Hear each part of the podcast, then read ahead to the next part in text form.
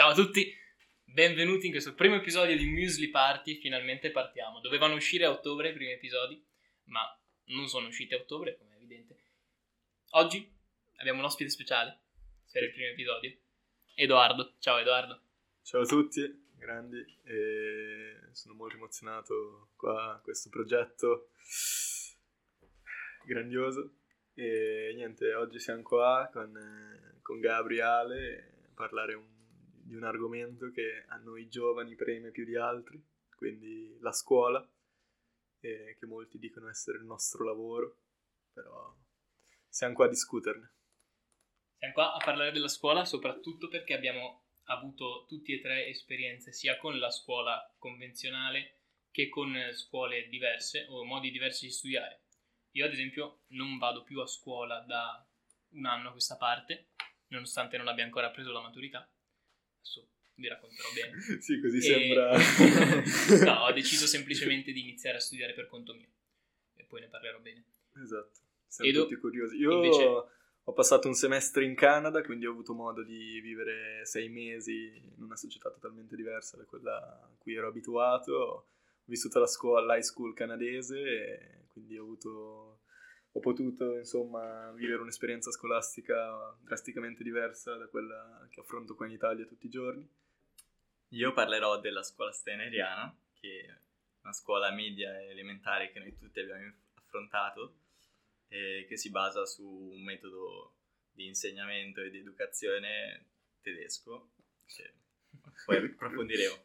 Sì, Lo noi ci conosciamo perché abbiamo fatto le elementari e le medie in questa scuola, che è notevolmente diversa dalla scuola pubblica italiana, e quindi tutti condividiamo questa esperienza. Sì, sì, sì. Allora, ragazzi, vai te, Edo, che sei appena tornato dal Canada e hai un sacco di cose da raccontarci. Volentieri, no, eh, allora come diciamo che il primo impatto che ho avuto no, andando a scuola in Canada è quello di entrare in un film, come tutti quelli che vanno dall'altra parte dell'oceano raccontano, perché è assurdo, noi da quando siamo piccoli vediamo piccole, piccoli film eh, da teenager molto, molto leggeri che ci danno proprio... Cioè, me è sembrato proprio di entrare in un filmetto da teenager e io essendo eh, uno, uno studente straniero che aveva, cioè padroneggiava poco la lingua, mi sono sentito ovviamente no, la classica figura del- dello sfigato che da solo mangia nell'angolo, quindi l'ho vissuto in prima persona nelle prime settimane.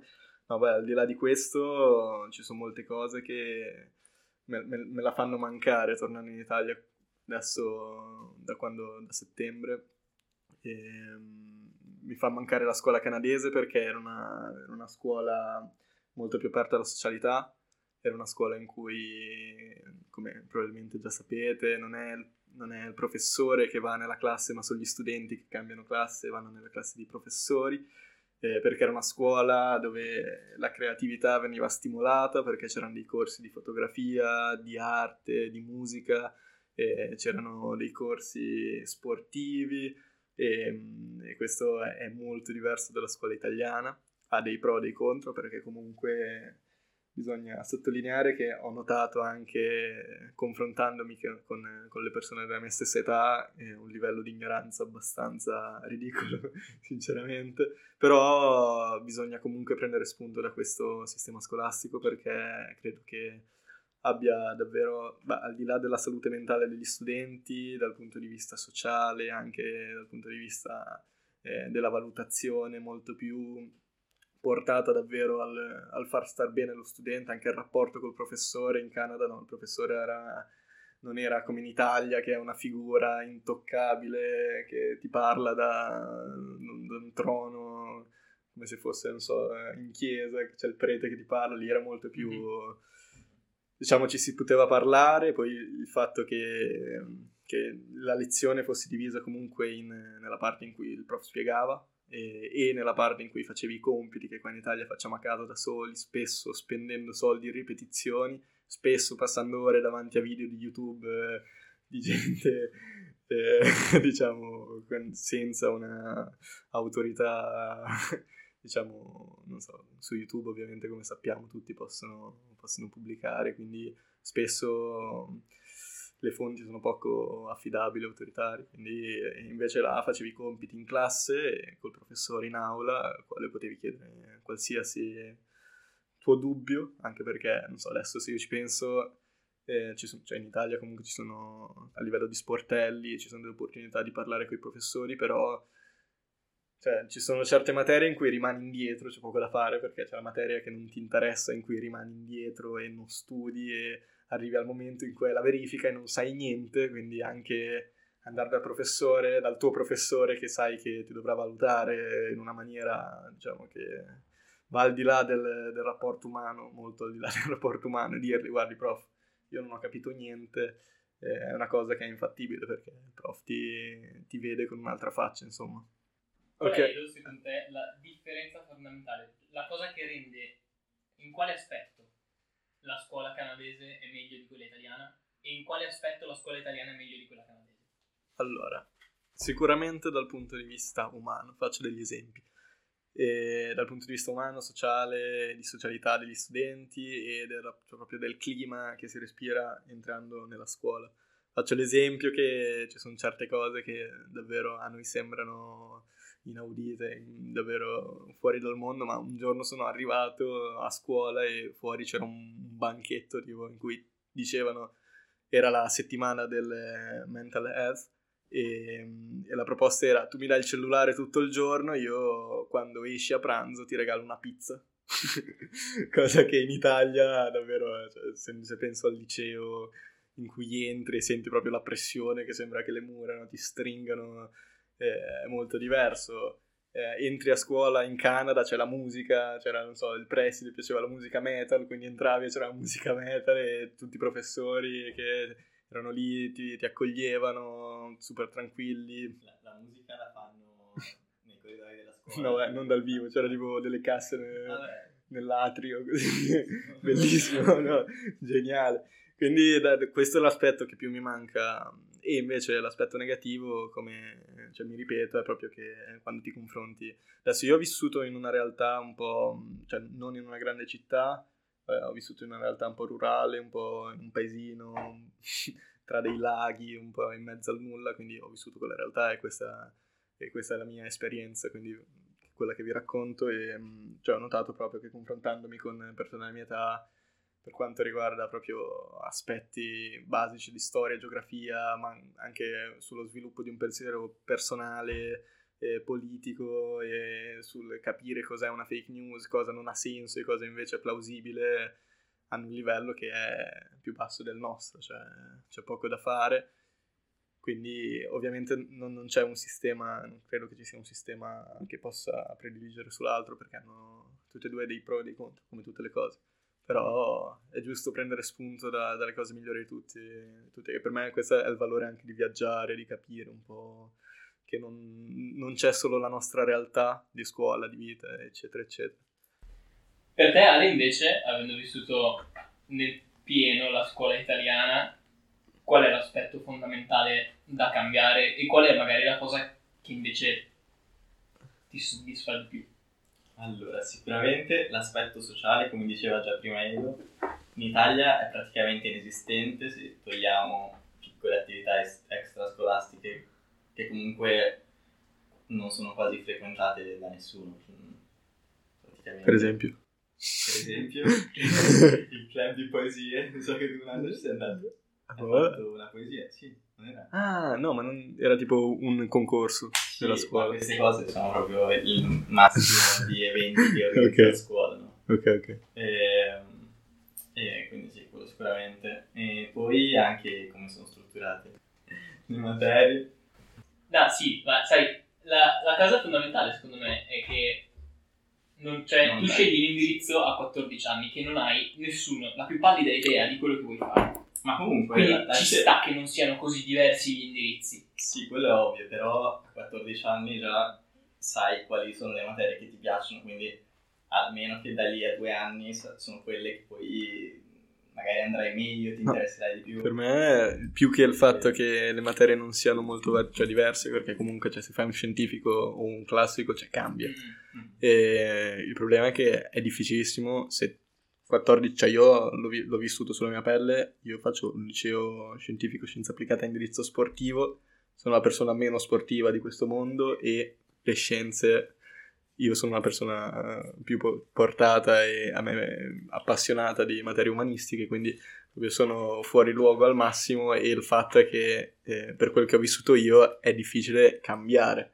perché dopo la terza, no, è- cioè se tu cambi, parte che hai un esame da superare, poi sei indietro in tutte le materie e cambiare è impossibile. Sì, ma anche già solo l'esame demoralizza la scelta di cambiare, nel senso magari uno vorrebbe anche cambiare, però deve fare un esame, quindi dice Sì, Mm. eh, non, ne voglio, nel senso Sì, per me è che è stato, sbagliato. è, sta- ha- è stato molto importante questo aspetto perché io mi sono accorto al secondo terzo anno di liceo artistico che nonostante fossi interessato alle materie cercavo un ambiente dove fossi più stimolato a fare qualcosa e a migliorare anche mio- nello studio e- sì, nello studio quindi ho pensato di cambiare per trovare un ambiente più stimolante e è assolutamente impossibile, soprattutto dopo la terza. Quindi io mi sono trovato a scegliere di studiare per conto mio, che Eh. ora considero Dai sia stata la scelta migliore della mia vita, però al momento era stato un po' un ripiego perché cambiare indirizzo era un casino e non mi trovavo tanto nell'ambiente in cui ero. dai, spiegaci bene cosa vuol dire studiare per conto tuo, che... Sì, io con il primo lockdown all'inizio del 2020 mi sono accorto che cioè, facevamo lezioni online, c'era questa fantomatica DAD, quindi io accendevo il computer e ascoltavo il. La maggior parte dei miei prof, però, tranne alcune eccezioni, leggevano il libro al computer. Quindi io mi sono trovato a un certo punto del lockdown che non ascoltavo più le lezioni, semplicemente mi leggevo il libro io da solo, invece che farmelo leggere dal prof, quando pareva a me. E questa cosa funzionava benino, chiaramente non è ideale, in teoria il prof dovrebbe fare qualcosa di più che leggerti il libro, però trovandomi con la maggior parte dei prof che facevano solo quello, a volte neanche tanto bene, ho deciso di, di prendere in mano la situazione. Quindi mi sono ritirato da scuola per fare poi gli esami a fine anno integrativi di idoneità e, e mi si è aperto un mondo.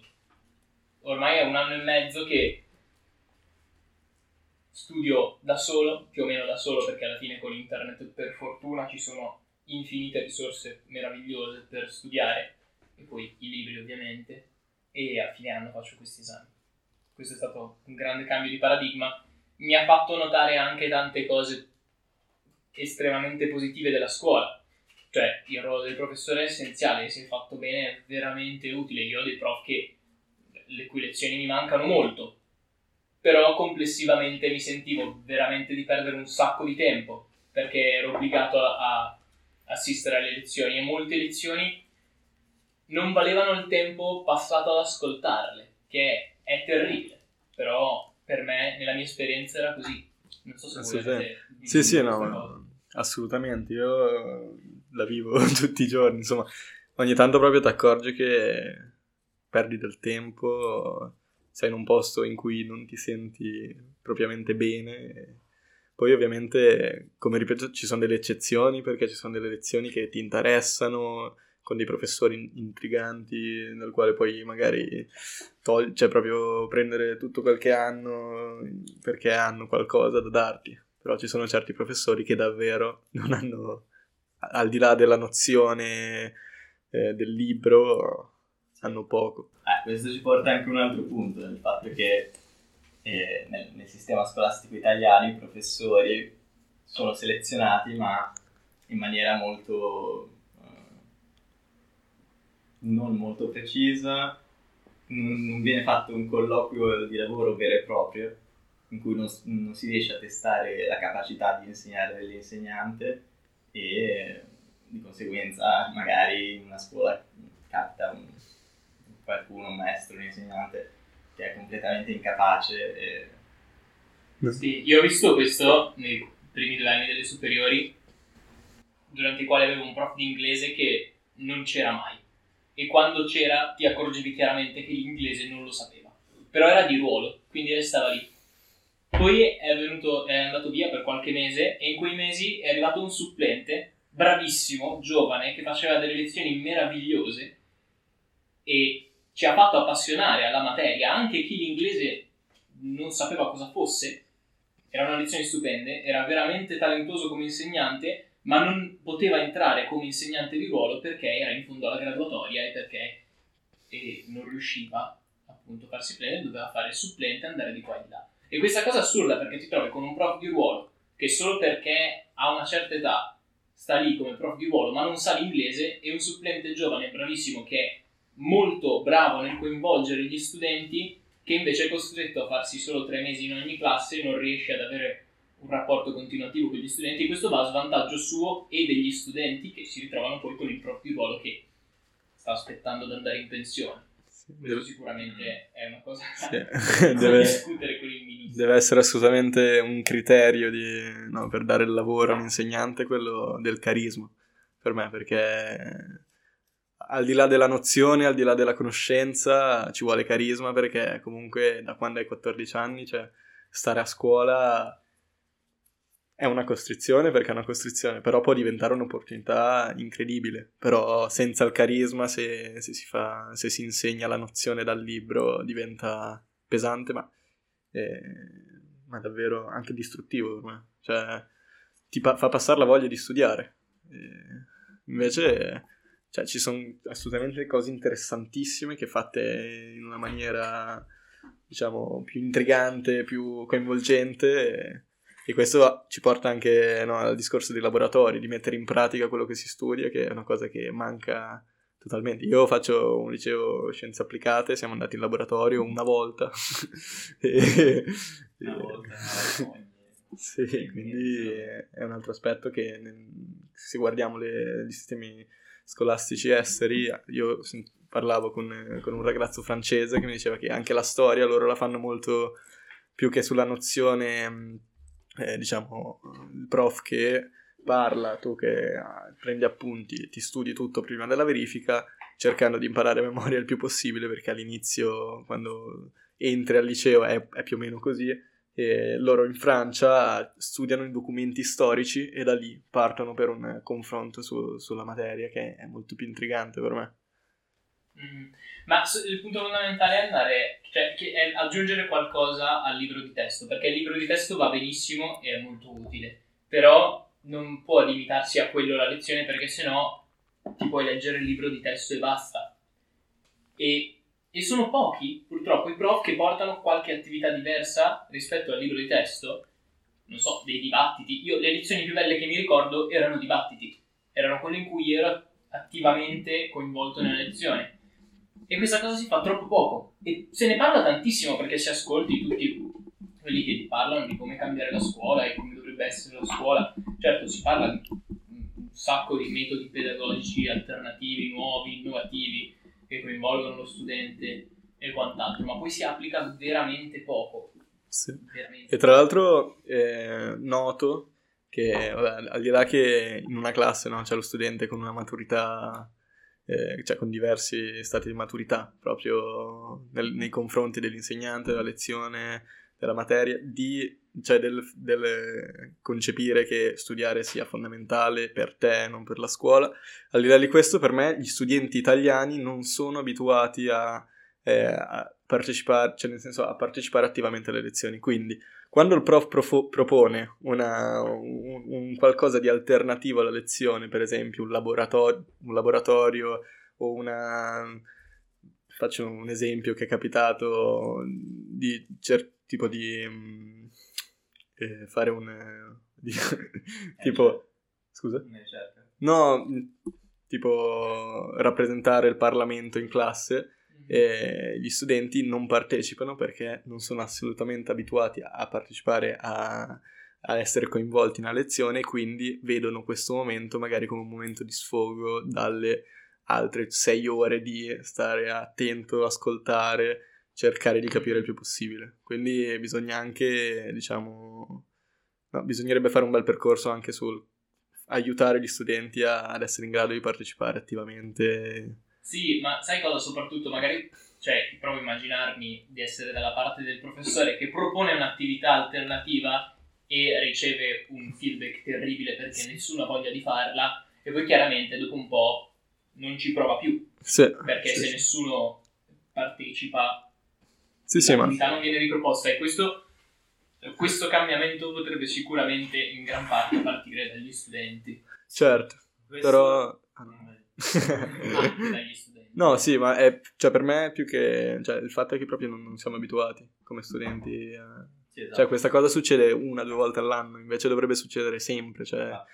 eh, dovrebbe essere un- un- una cosa che siamo abituati a fare dalla- dalle medie. Però questa, questa è proprio una cosa molto... Cioè, che succede quando hai il prof illuminato, è il prof che, a cui piace fare il prof, che è una cosa rara, sfortunatamente. Poi problema è che anche se hai il profilo illuminato a cui piace fare queste cose, sono comun- saranno comunque eventi molto sporadici che proprio perché manca, manca il tempo. Loro hanno un programma molto stretto e molto lungo.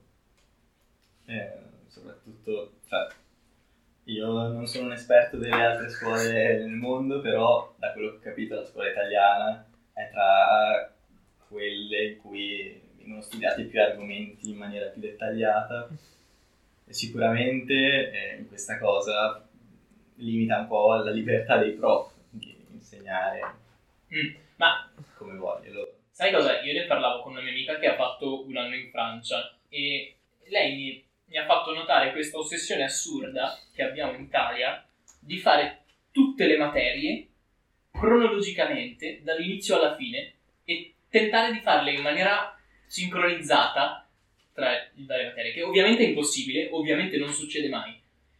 E forse sarebbe più comodo, cioè più comodo, più utile, invece che cercare di fare tutta la storia, ogni singola data, ogni singolo evento dall'inizio alla fine, trattare gli argomenti per principi fondamentali, in modo da avere poi quella base di conoscenze che ti permette di studiare tutto quello che a scuola non riesci a trattare perché non c'è tempo, però magari ti interessa o magari hai bisogno di sapere.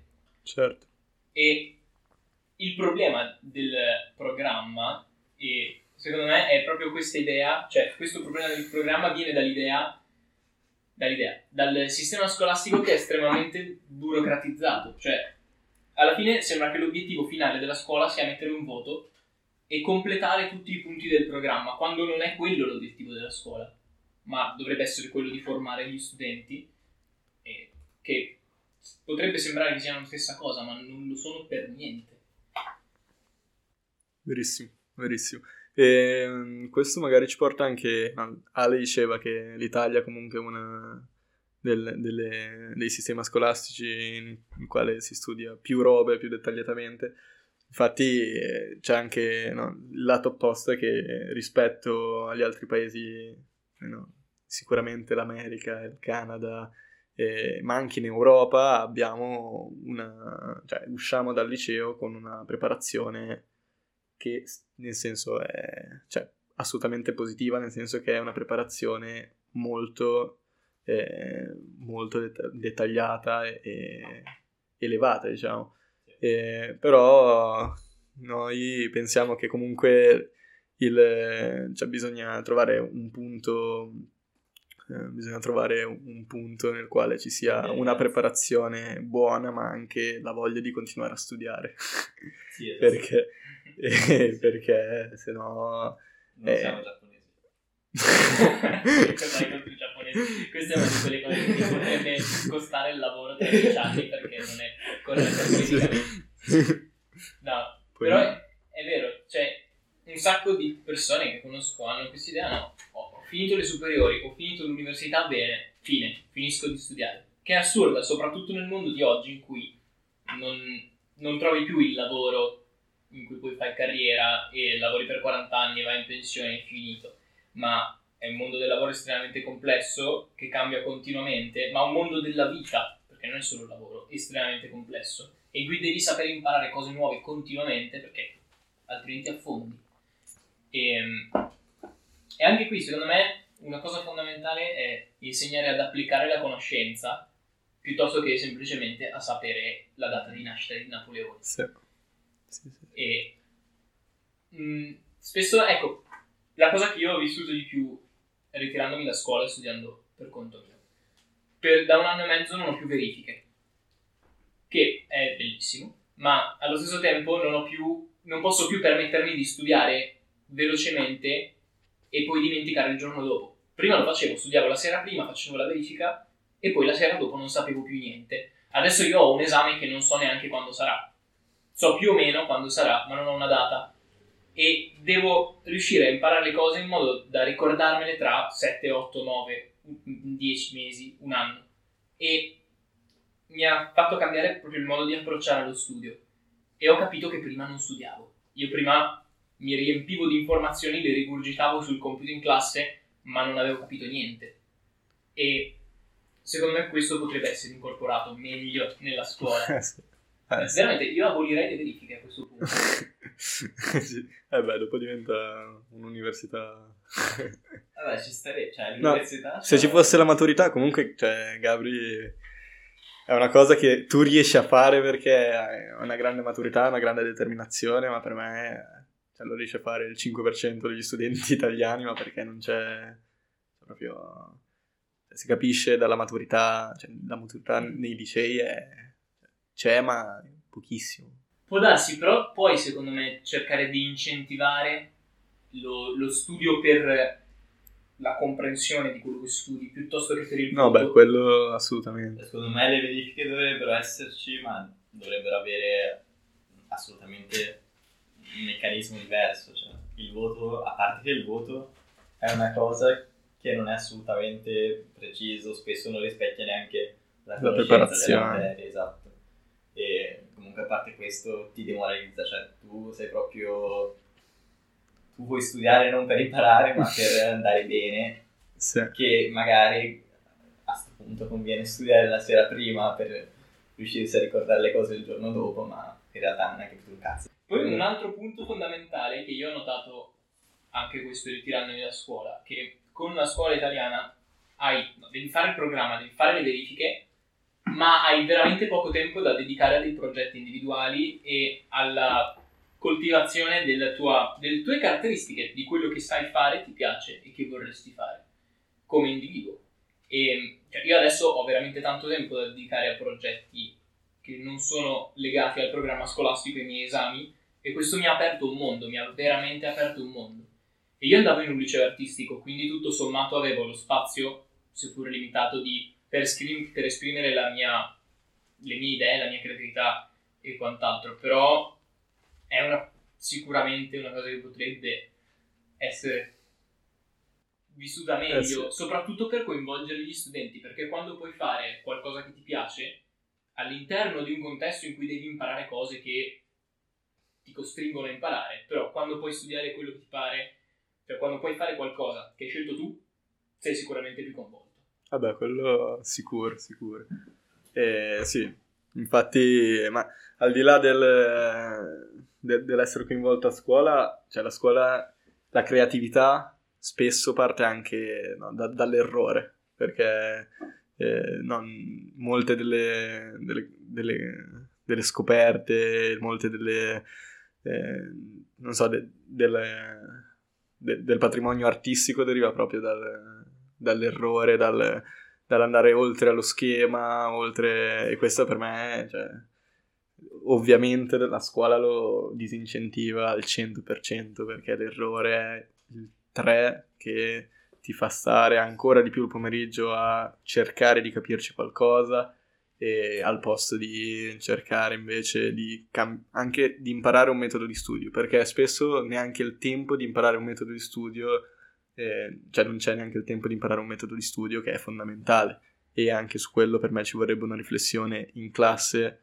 eh, di cercare beh, e il metodo di, scu- di studio ovviamente non può essere uguale per tutti gli studenti questo è un altro punto del delle, delle, critiche. sì, questa è una cosa fondamentale perché è tutto un sistema che tende alla standardizzazione. Si cerca di insegnare a tutti nello stesso modo, che è delirante perché l'unica cosa di cui siamo sicuri è che siamo tutti diversi e, e non, non, non, c'è spazio per imparare a studiare e questo secondo me anche, è anche dovuto al fatto che hai sempre una verifica il giorno dopo. Quindi non puoi metterti lì e pensare come studiare questo argomento perché, per capirlo al massimo. La cosa più ovvia da fare è memorizzare tutto e sputare tutto alla verifica. Non hai proprio il tempo di Sì, sì, imparare a studiare. Ma anche perché poi è la cosa più logica, dati come sono, come sono strutturati i test o le interrogazioni, è la cosa più logica mettersi ad imparare tutto a memoria. Sì, Sì, ma anche Però è la perché... cosa meno... Sì, c'è da dire che questo sta molto al professore, perché io ho avuto prof che ti davano il voto sulla base di quello che avevi veramente capito.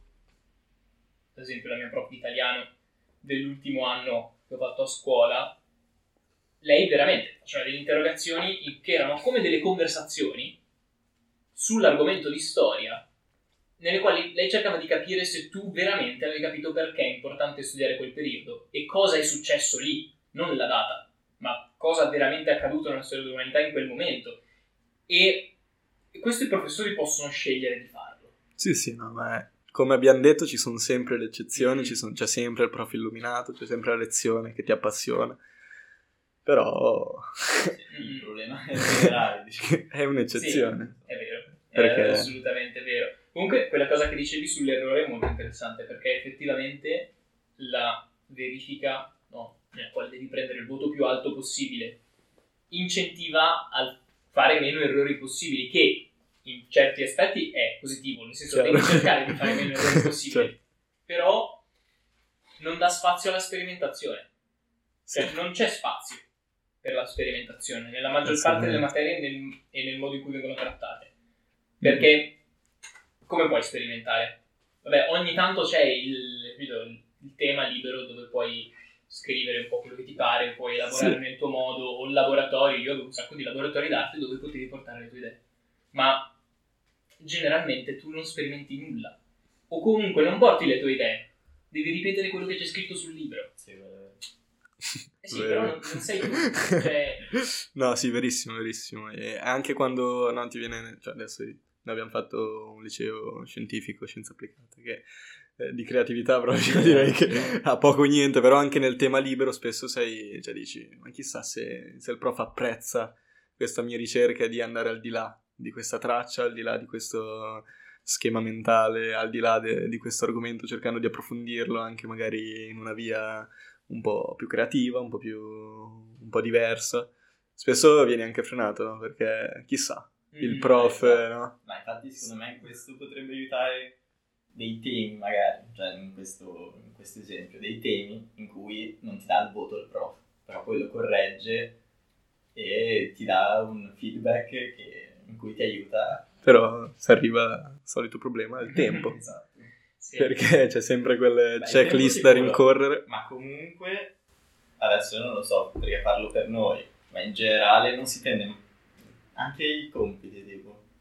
Nel caso di italiano, sempre parlo per noi, per la nostra esperienza, però abbiamo sempre fatto compiti a, casa, anche da un giorno all'altro, che poi non sono mai stati corretti, a parte qualche volta, una volta al mese se va bene, anche se abbiamo compiti ogni giorno, li, cor- eh, li abbiamo corretti una volta al mese, quindi, cioè, voglio dire, cosa serve fare i compiti se poi non, non sai quali sono gli errori, le cose giuste o sbagliate che fai? Cioè, proprio... Mm.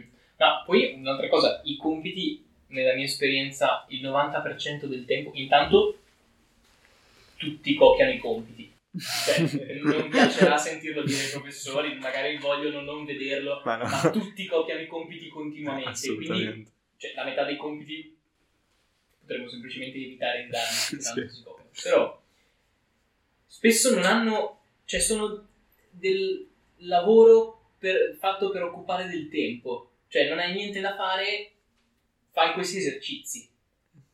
Però sicuramente potresti fare qualcosa che ti permette di crescere di più, di imparare di più e di comprendere magari di più l'argomento trattato Sì. piuttosto che gli esercizi alla fine del capitolo del libro, che sono veramente lavoro per riempire del tempo nel 90% Sì, sì. dei casi. Sì, cioè, ci sono sempre. Cioè, c'è sempre la contraddizione del, del fatto cioè, che ci vuole maturità da parte dello studente, che ci vuole il prof che, che- che ti aiuti ad essere, insomma, a non essere lì per- perché deve avere lo stipendio a fine mese, ma per cercare di eh, no, di, di, davvero, cioè per avere anche un motivo, non so, mi piace il prof che dice guarda io sono qua perché so che voi siete no, la generazione, cioè sarete gli adulti del futuro e io voglio avere un futuro no, più responsabile, più mm, progressista, magari più, più interessante. E ci vuole, no, ci vuole l'eccezione, però... Sì, questa... anche semplicemente un prof che sia veramente interessato a quello che spiega, che dovrebbe essere, dovrebbe essere la base, visto che è quello che ha studiato per tutta la sua vita, però non è in realtà così scontato. Ma sì. Cioè, già avere un prof che è veramente interessato alla materia, quello lì già fa molto. Poi magari non è bravissimo a spiegare, però rispetto a uno che non gli piace quello che fa, lo fa per dei soldi e basta. Mm-hmm. No, è, è, che è estremamente importante alla fine il lavoro del prof e intanto questa cosa non è riconosciuta Vero. generalmente, ma sia dal punto di vista economico che dal punto di sì. vista dell'opinione delle persone, degli studenti soprattutto, ma anche dai prof. Cioè, secondo me un sacco di insegnanti non si rendono conto del potere che hanno, dell'importanza che ha il loro ruolo. E questo sicuramente, forse cambiando, adesso non è che sia che puoi cambiare l'opinione o la visione del ruolo del professore così con un clic, però bisogna riflettere sul ruolo dell'educazione in generale, ma io ad esempio quando mi sono reso conto dell'importanza dell'educazione nella mia vita, ho iniziato a studiare e approcciarla in maniera totalmente diversa. E questa cosa forse l'avrei potuta capire prima con l'aiuto degli insegnanti e delle persone intorno a me. Cioè, c'è un po' questa idea che vai a scuola perché devi andare a scuola. E invece no, devi andare a... vai a scuola perché è, è importantissimo che tu impari. Verissimo. Mm. Verissimo. Sembra un ottimo modo di concludere. Assolutamente. Qualcos'altro da dire? Non so, Ale, vuoi dire una volgarità? Potrei, sì. no, no, no. Il prossimo episodio della volgarità. Esatto. Dai. Bene, bene. Grazie di averci ascoltato. Buone cose. su Instagram. Adesso inizieremo ad attivare la pagina Instagram e ci trovate su Spotify. Dateci dei feedback. Dateci dei feedback. Sulla nostra pagina Anchor potete, che ovviamente link in descrizione, mandarci dei messaggi vocali che includeremo molto volentieri nelle nostre puntate. Potete anche mandare... Se ci conoscete mandateci su WhatsApp. Li pubblicheremo però, quindi state attenti. A presto.